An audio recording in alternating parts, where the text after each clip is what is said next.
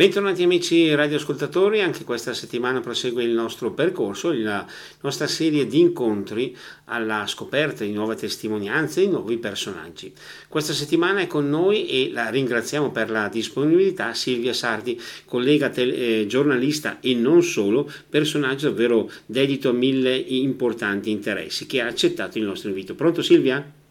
Sì, pronto Luca, grazie dell'invito e grazie ai tuoi radioascoltatori. Ecco, io per il momento ti ho presentato, o meglio, ho fatto solo una piccola descrizione di quello che tu puoi essere come eh, presentazione ufficiale, ma dopo capiremo e capiranno i nostri amici radioascoltatori che ti dedichi a molte realtà. In questo senso vorrei appunto anche già chiederti subito come una sorta di premessa di intervista, ma tutta questa, diciamo, ecletticità, questa passione che si dirige in svariate direzioni, da dove nasce dove riesci a prenderla, tra virgolette? Eh, allora Luca, eh, io nasco come una, come una sportiva. La, la, passione del mio sport, che,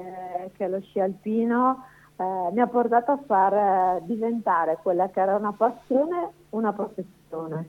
E, e, quindi che la mia storia è quella dei sogni e bisogni di una persona che eh, ha sempre amato lo sport, eh, principalmente il suo sport, e ha sempre perseguito i propri sogni e alla fine li ha realizzati. Ecco, però partendo proprio da pochi mesi fa, naturalmente, dagli inizi della tua carriera importante, eh, lo sport non era proprio solo il tuo unico punto di riferimento. Ipoteticamente magari si poteva pensare anche a una carriera in altri settori. Sì, esattamente. La mia carriera, diciamo così, di professionista nasce eh, nel 2003 quando mi sono laureata in lingue con specializzazione in scienze dell'informazione e delle comunicazioni sociali. Eh, ho sempre intrapreso la, diciamo così, la, la mia professione nello sport, prima da giornalista, eh, collaborando per una testata eh, locale della provincia di Brescia eh, e nel frattempo ehm, sono entrata in un mondo, eh, quello bancario, dove eh, ho fatto proprio tutta la gavetta fin poi, fin poi arrivare alla, alla, parte comunicazione, eh, eventi, sponsorizzazioni ma eh, la mia diciamo così, carriera nello sport è partita quindi da, da giornalista, eh, sono andata a seguire prima le gare de, dei ragazzini dello sci per poi arrivare in Coppa del Mondo e alle Olimpiadi. Eh, mi sono occupata sì dello sci, che è il mio sport eh, principale, ma anche di tutti gli altri sport perché mh, chi si occupa di sport, chi ama lo sport, lo ama a 360 gradi. Ehm, dopodiché da, la parte diciamo così, bancaria è sempre proseguita fino a due anni fa.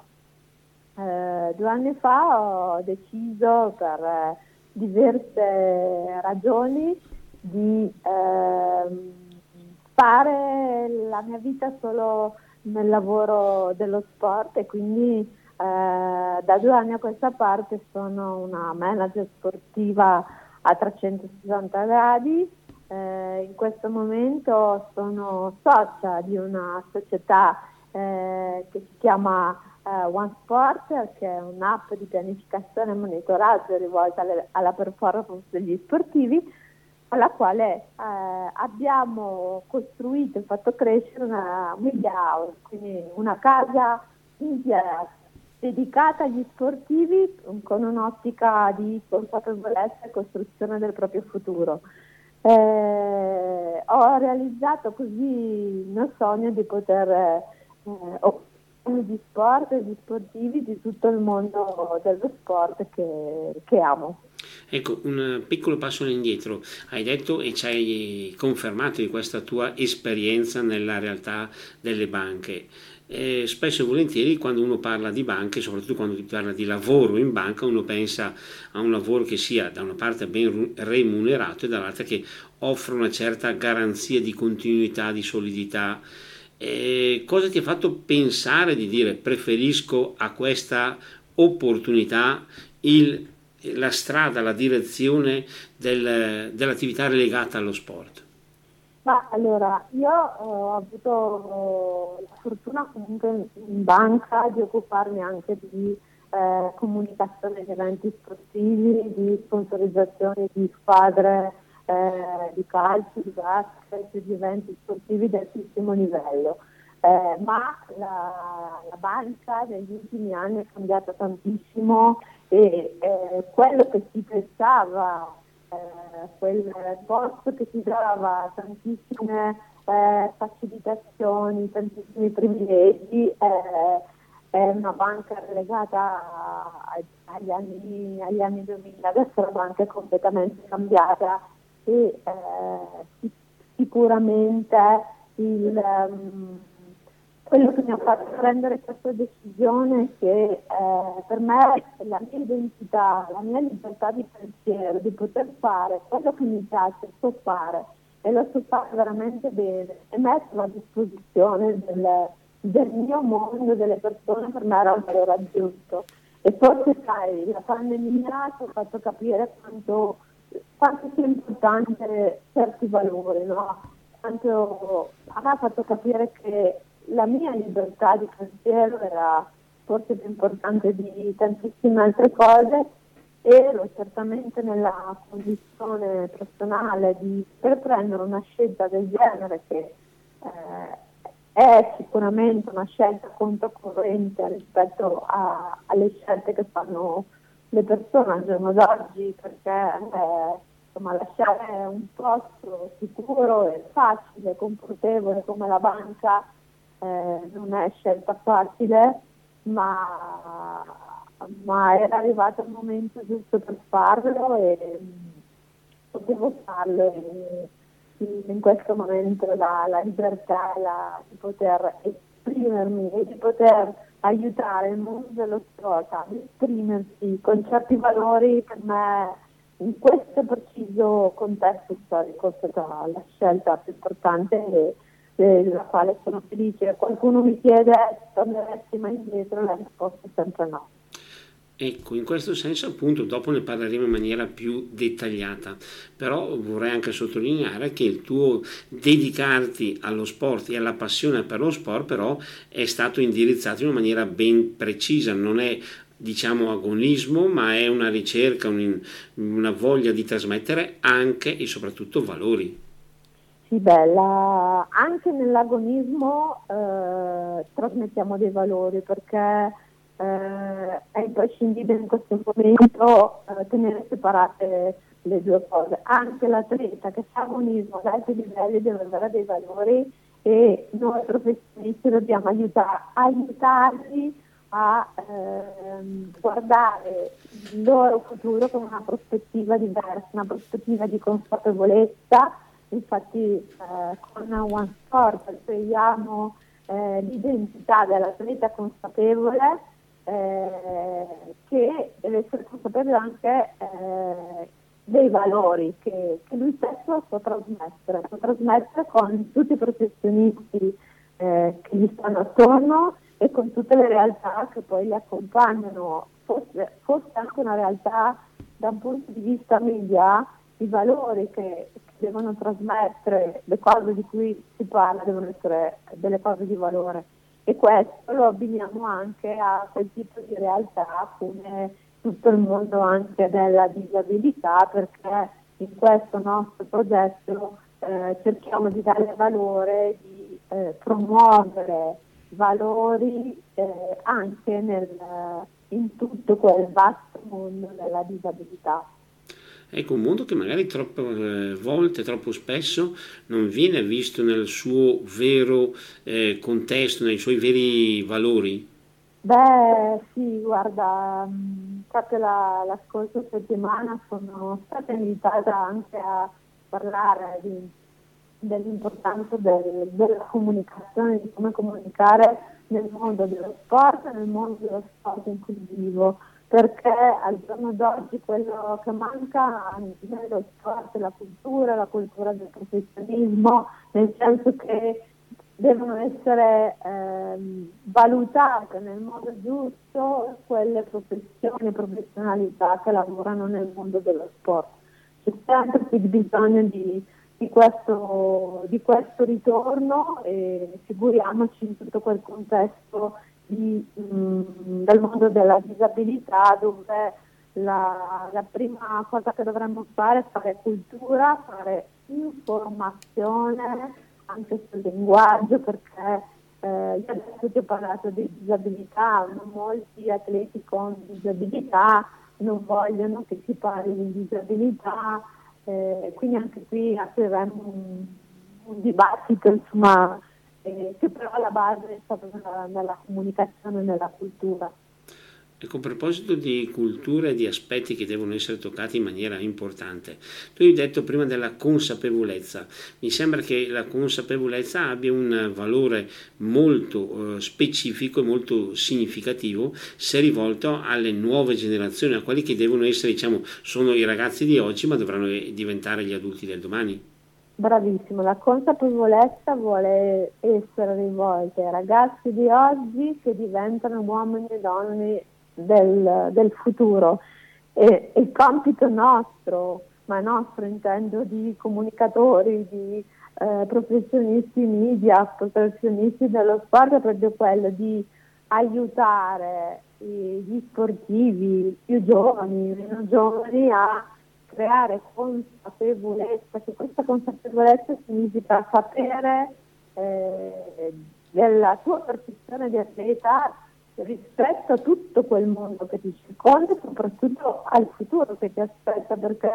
eh, di eh, Alberto Tomba ce ne sarà uno solo, di Ronaldo ce ne sarà uno solo tutti gli altri devono essere consapevoli che eh, devono costruirsi un futuro e, e anche noi dobbiamo essere bravi a incanalarli e indirizzarli anche con della eh, formazione azione rivolta a una prospettiva futura. Anche le attività che facciamo con, con, con i ragazzi devono avere una prospettiva, una progettualità, perché il fine a se stesso non, non vale più,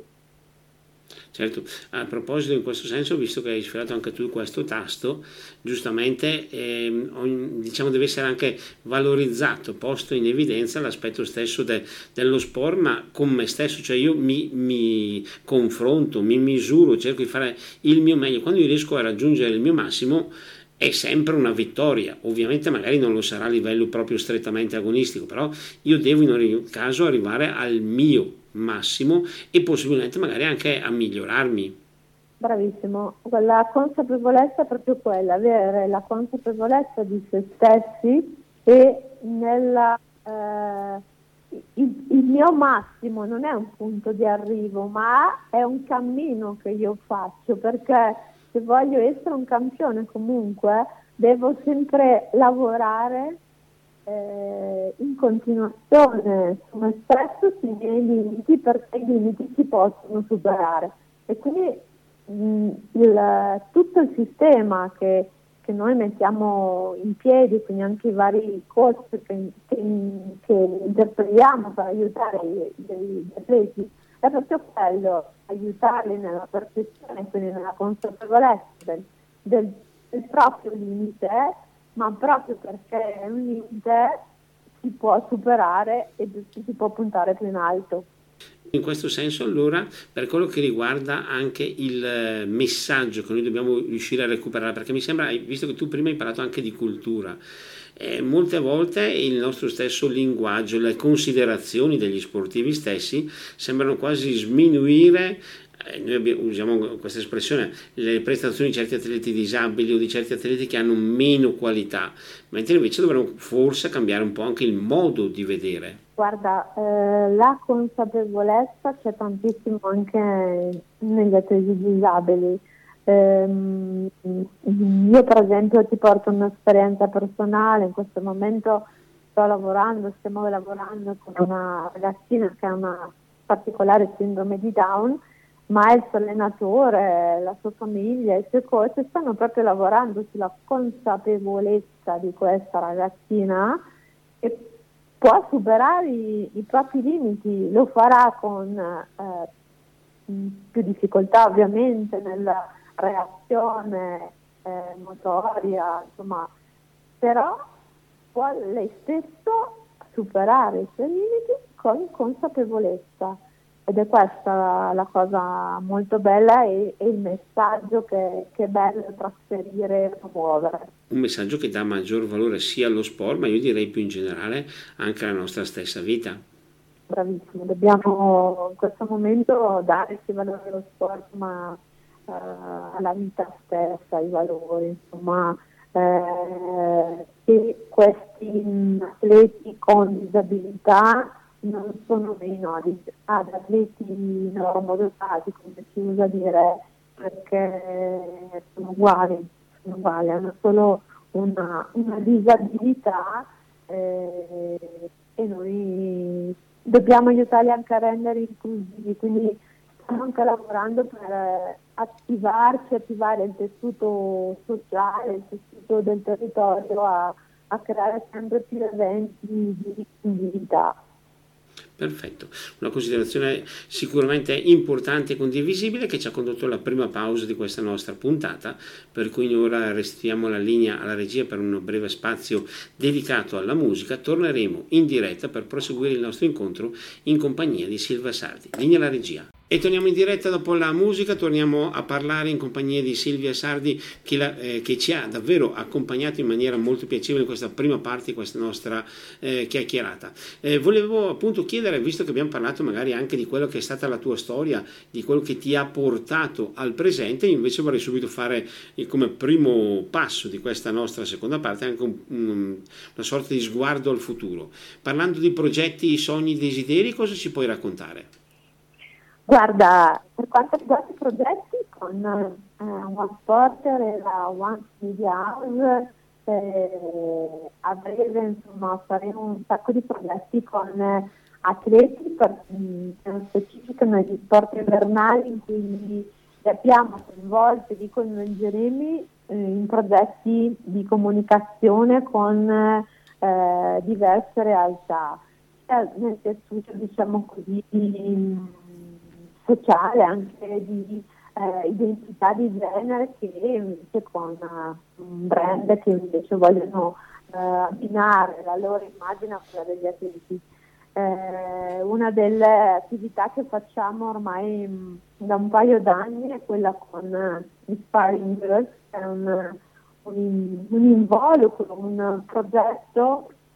eh, in cui praticamente le, le donne si raccontano nel loro mondo eh, lavorativo, sia di atlete che di manager, eh, parlando dell'identità di genere femminile. Ehm, come, come, ben sai, insomma, anche nello sport si parla sempre di sport maschili, sport femminili, di come eh, la donna sia considerata eh, nello sport che è principalmente un, inv- un, involucro maschile e ci sono sport che sono più mh, considerati maschili piuttosto che femminili. E di conseguenza la comunicazione che bisogna attuare deve, bisogna stare attenti, bisogna essere molto più sensibili anche perché le sponsorizzazioni eh, verso le donne, verso gli uomini sono diversi perché ancora tutt'oggi mh, c'è una sorta di eh, discriminazione, passami il termine, per quanto riguarda le, le sponsorizzazioni femminili, dove eh, il corpo femminile, eh, se eh, la muscolosità rispecchia i canoni della femminilità, ovviamente eh, la, l'atleta eh, aggancia sponsor di un certo tipo rispetto che ad altri. Dico purtroppo perché eh, spesso prima proprio era stato oggetto della mia tesi di laurea nel 2001 e quindi si parlava di identità di genere, cultura studies, women studies, eh, si parlava di, del mondo femminile, del mondo maschile e la discriminazione delle donne in questo mondo e siamo nel 2022 e purtroppo ci troviamo ancora a parlare delle stesse cose e, eh, e, e mm, le cronache eh, del social soprattutto ci, ci, fanno vedere come eh, le donne sportive vengono ogni tanto ancora discriminate se eh, la loro immagine appare in, eh, magari in, in, in, pose non prettamente sportive, quindi che eh, lasciano adito a, insomma, i leoni da tastiera che poi esagerano. Certo, poi tra l'altro come dicevi tu prima, probabilmente c'è questo aspetto culturale che dovrebbe essere aiutato, nel senso, o meglio, costruito, perché come dicevi tu prima, eh, ci sono ancora eh, delle idee che resistono su certi sport a prevalenza maschile, certi sport che magari invece sono per entrambi i sessi e certi invece che sembrerebbero quasi, non dico vietati per le donne, ma ti faccio esempio se una ragazza gioca a pallavolo non ci sono problemi, se invece affronta qualche altra disciplina forse qualche pregiudizio in più lo incontra. Bravissimo Luca, hai detto proprio la cosa giusta. Allora, io personalmente non sono per la parità assoluta dei sessi perché non esiste perché uomini e donne sono diversi. Okay? Eh, quello che avevo detto nella mia tesi nel 2001 lo ripeto anche adesso, no? noi donne non dobbiamo cercare l'uguaglianza assoluta perché uomini e donne sono diversi, ma dobbiamo cercare eh, un'uguaglianza di, di diritti, quello sì e soprattutto se una donna vale, eh, non, non, vale perché è donna, vale perché vale, aggettivo, perché in tanti, in tanti ambiti, eh, anche lavorativi, a parte lo sport, ma in tanti ambiti ci sono donne che sono eh, al comando, che sono valide e ci sono uomini che sono al comando e magari non sono così validi. Per cui dobbiamo, secondo me, davvero non parlare più di maschi, femmine. Ti faccio un esempio, l'altro giorno siamo, abbiamo appena finito le elezioni, l'altro giorno mi chiedono ma sei contenta che è andata a scoprire una donna? La mia risposta è stata a me non interessa che sia uomo o donna, a me interessa che, che vale. Si va al di là del genere senza dubbio in questo senso. Esatto. E notazione che ci riporta un po' a quello che dicevi tu prima invece, parlando di eh, impegno di sport che deve essere anche attento un po' alle diverse realtà, nei giorni scorsi abbiamo parlato di un'iniziativa che si è svolta recentemente sul lago di Garda, la Garda Glam. E ci puoi raccontare appunto dalla tua viva voce cosa è successo e cosa ha voluto presentare questa manifestazione che era per quest'anno una sorta di edizione zero e quindi eh, ha aperto un percorso? Sì, guarda, esattamente. Nelle scorse settimane in scena la, eh, edizione, la edizione zero del, del Garda Glam è, è stata eh, la, la, la, l'edizione zero in cui si sono messi assieme eh, sono il, eh, il circolo Gabriele D'Annunzio eh, di Lavera, eh, di Luca Perini eh, Veteran Club eh, del, di Pelussi, eh, che è, è, un club di, di autostoriche rinomatissimo Brescia, e eh, la realtà di Audi Smart che ehm, Diego eh, che, ha, ehm, che si occupa di bambini con autismo eh, Glam sta per Tremor, ma perché voleva mettere assieme auto, eh, vela, il territorio del Garda, perché mh, le, l'evento si è svolto abbracciando le, le, strade del territorio del Garda e eh, navigando il lago di Garda con eh, i bambini eh, autistici che eh, erano parte integrante dell'attività di, questa, di questo evento. Quindi ehm, ci sono state tre realtà che si sono messe assieme, hanno messo assieme le loro forze,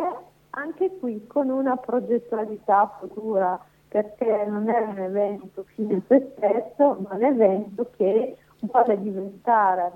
punto di riferimento eh, del lago del Garda, del territorio della Garda, che, che abbraccia sì la provincia di Brescia, abbraccia la provincia di Trento e di Verona e soprattutto abbraccia il mondo dell'inclusione di, di questa realtà.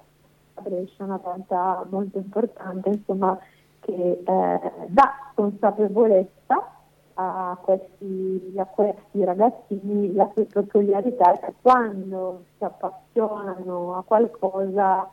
lo fanno davvero con, con estrema passione. L'edizione zero è andata molto bene eh, e quindi eh, l'appuntamento è per l'anno prossimo quando eh, ci sarà un'organizzazione ovviamente più grande, eh, quindi coinvolgeremo molti più attori eh, e speriamo anche eh, sostenitori. Ecco, mm, c'è un aspetto che mi piace sottolineare con te. Abbiamo parlato di questa inclusione di bambini autistici. Mi sembra che le loro emozioni, la loro partecipazione siano state forse l'aspetto prioritario di, questa, di questo evento. Sì, assolutamente. La, il coinvolgimento dei ragazzini di autismo è stato prioritario perché eh, bisognava bisogna dimostrare a livello concreto e fattivo come, come fare inclusione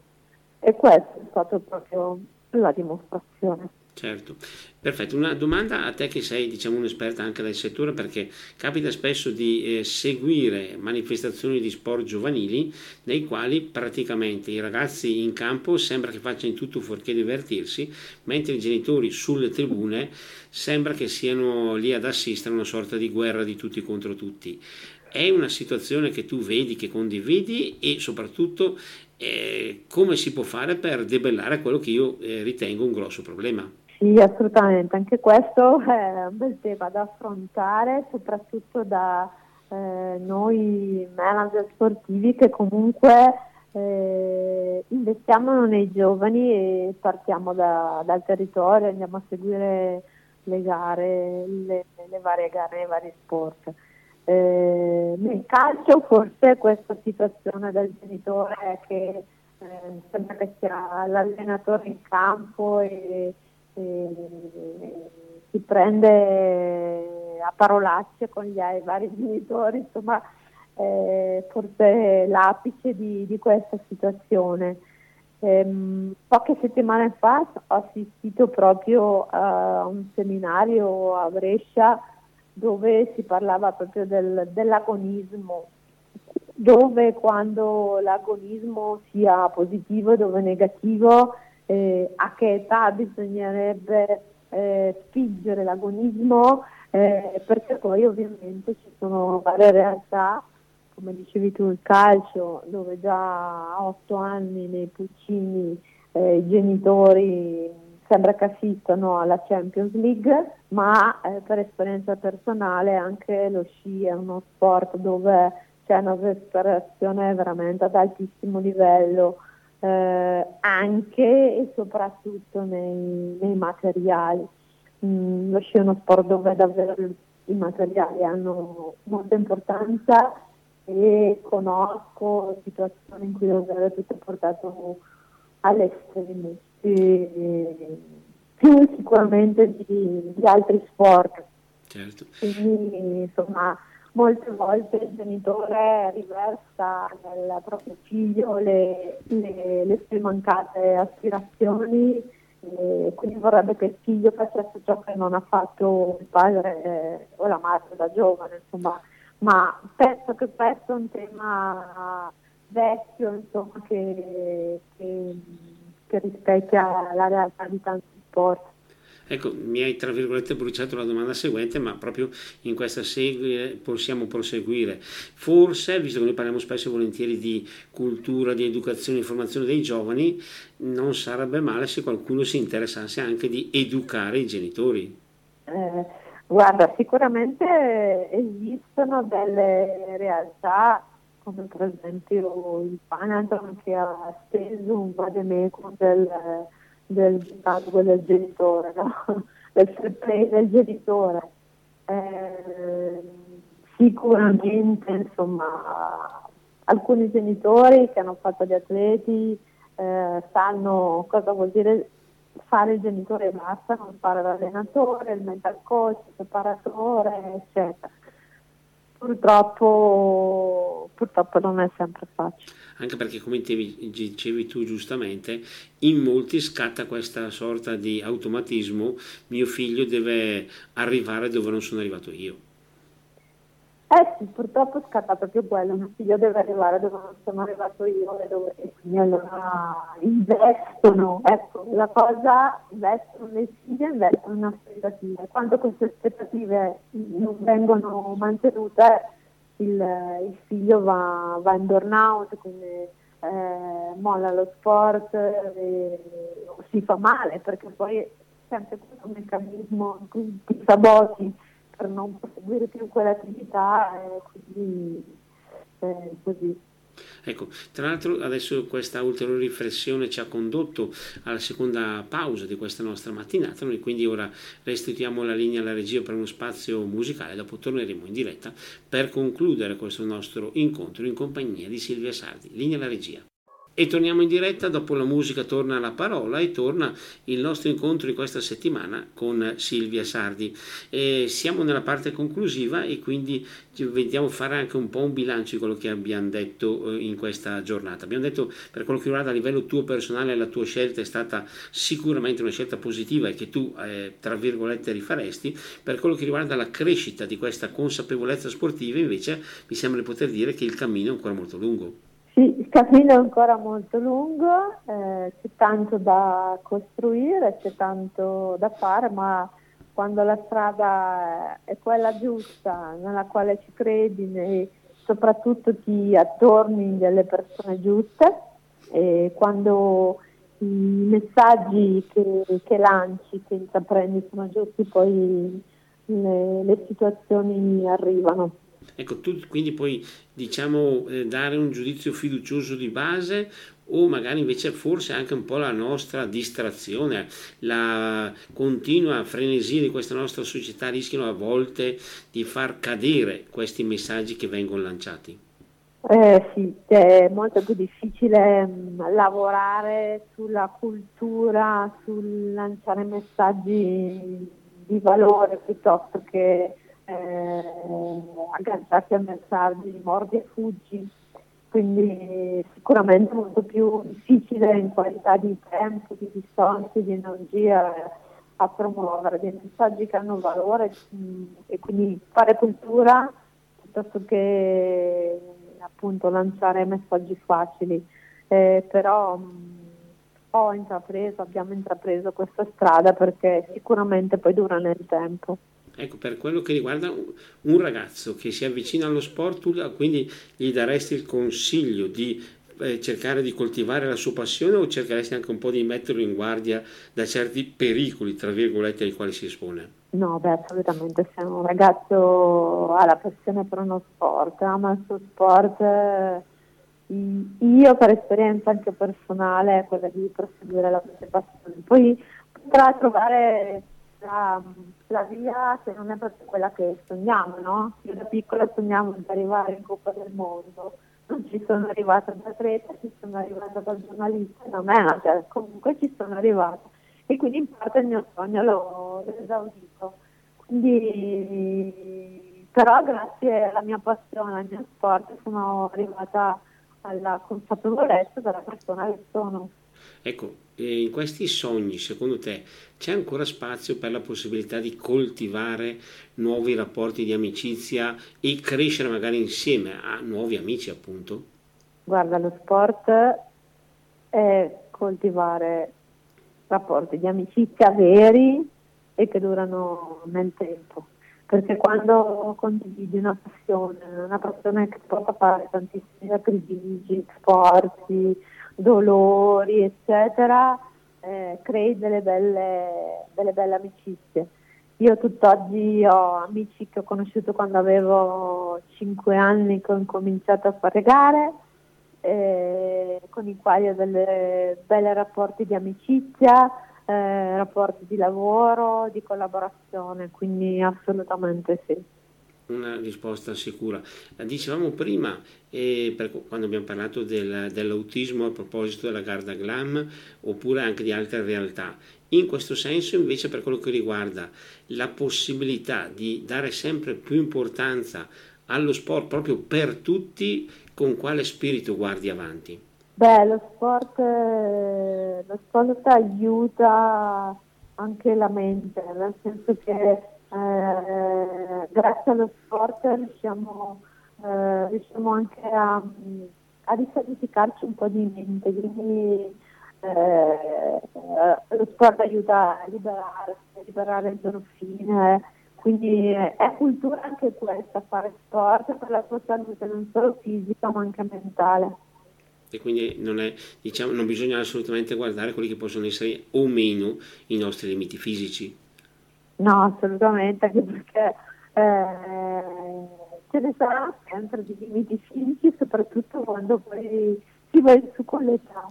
Eh, bisogna un po' anche sapersi ascoltare da una parte, ma dall'altra insomma non, non dargli troppo peso, insomma bisogna essere sempre consapevoli del, del proprio corpo, della percezione del proprio corpo e e quindi si torna a quella consapevolezza che tu appunto stai cercando di trasmettere nel corso della tua attività, di quell'impegno che abbiamo conoscere, voluto conoscere un po' più di vicino nel corso di questa nostra puntata questa settimana. Io direi davvero il tempo a nostra disposizione a questo punto è scaduto, ti ringrazio per essere stata in nostra compagnia. Grazie a te Luca e ringrazio i tuoi radioascoltatori. Noi ringraziamo Silvia Sardi per averci accompagnato a conoscere più da vicino un aspetto così particolare sia della sua attività che del mondo sportivo e dell'impegno verso i giovani, verso le persone diversamente abili, ma proprio appunto, come dicevamo prima, verso lo sport che deve essere per tutti e, vi ringraziamo per averci accompagnato nel corso di questa nostra puntata.